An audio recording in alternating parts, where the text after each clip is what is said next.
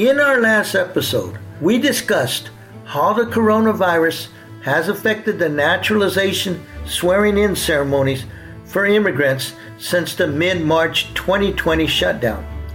Today, we're going to look at why these delays can adversely impact immigrant families. You're listening to the Immigration Mastermind. This is Carlos Batara.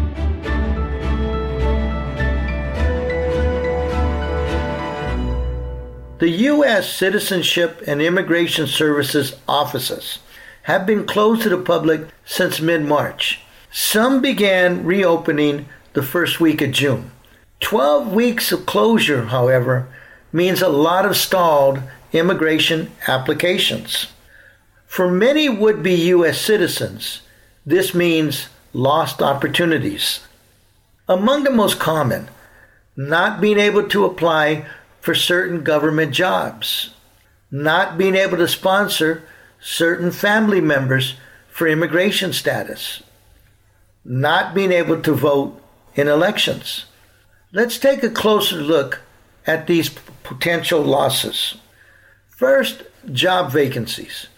For members of certain cultural groups, government offices offer a chance to develop long term careers thanks to equal opportunity law. The longer swearing in ceremonies are delayed, the longer would be citizens remain unable to apply for government employment openings. Second, immigration benefits. Under our visa system, there are certain family members that only a United States citizen can sponsor for permanent residency.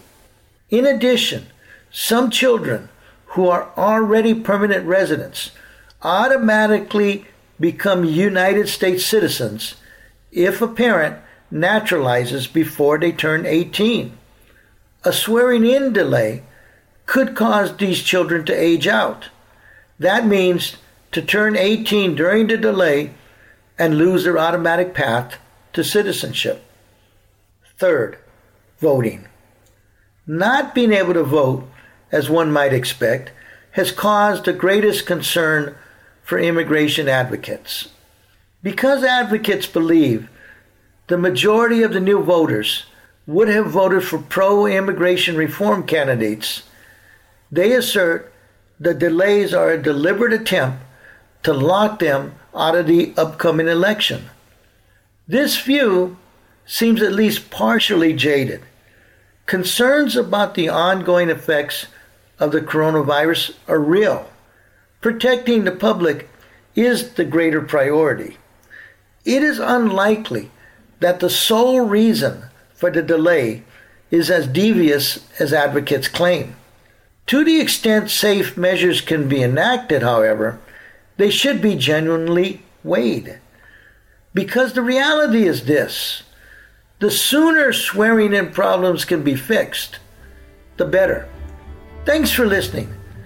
And remember to keep your chin up because together we can make the world a better place, one immigrant at a time.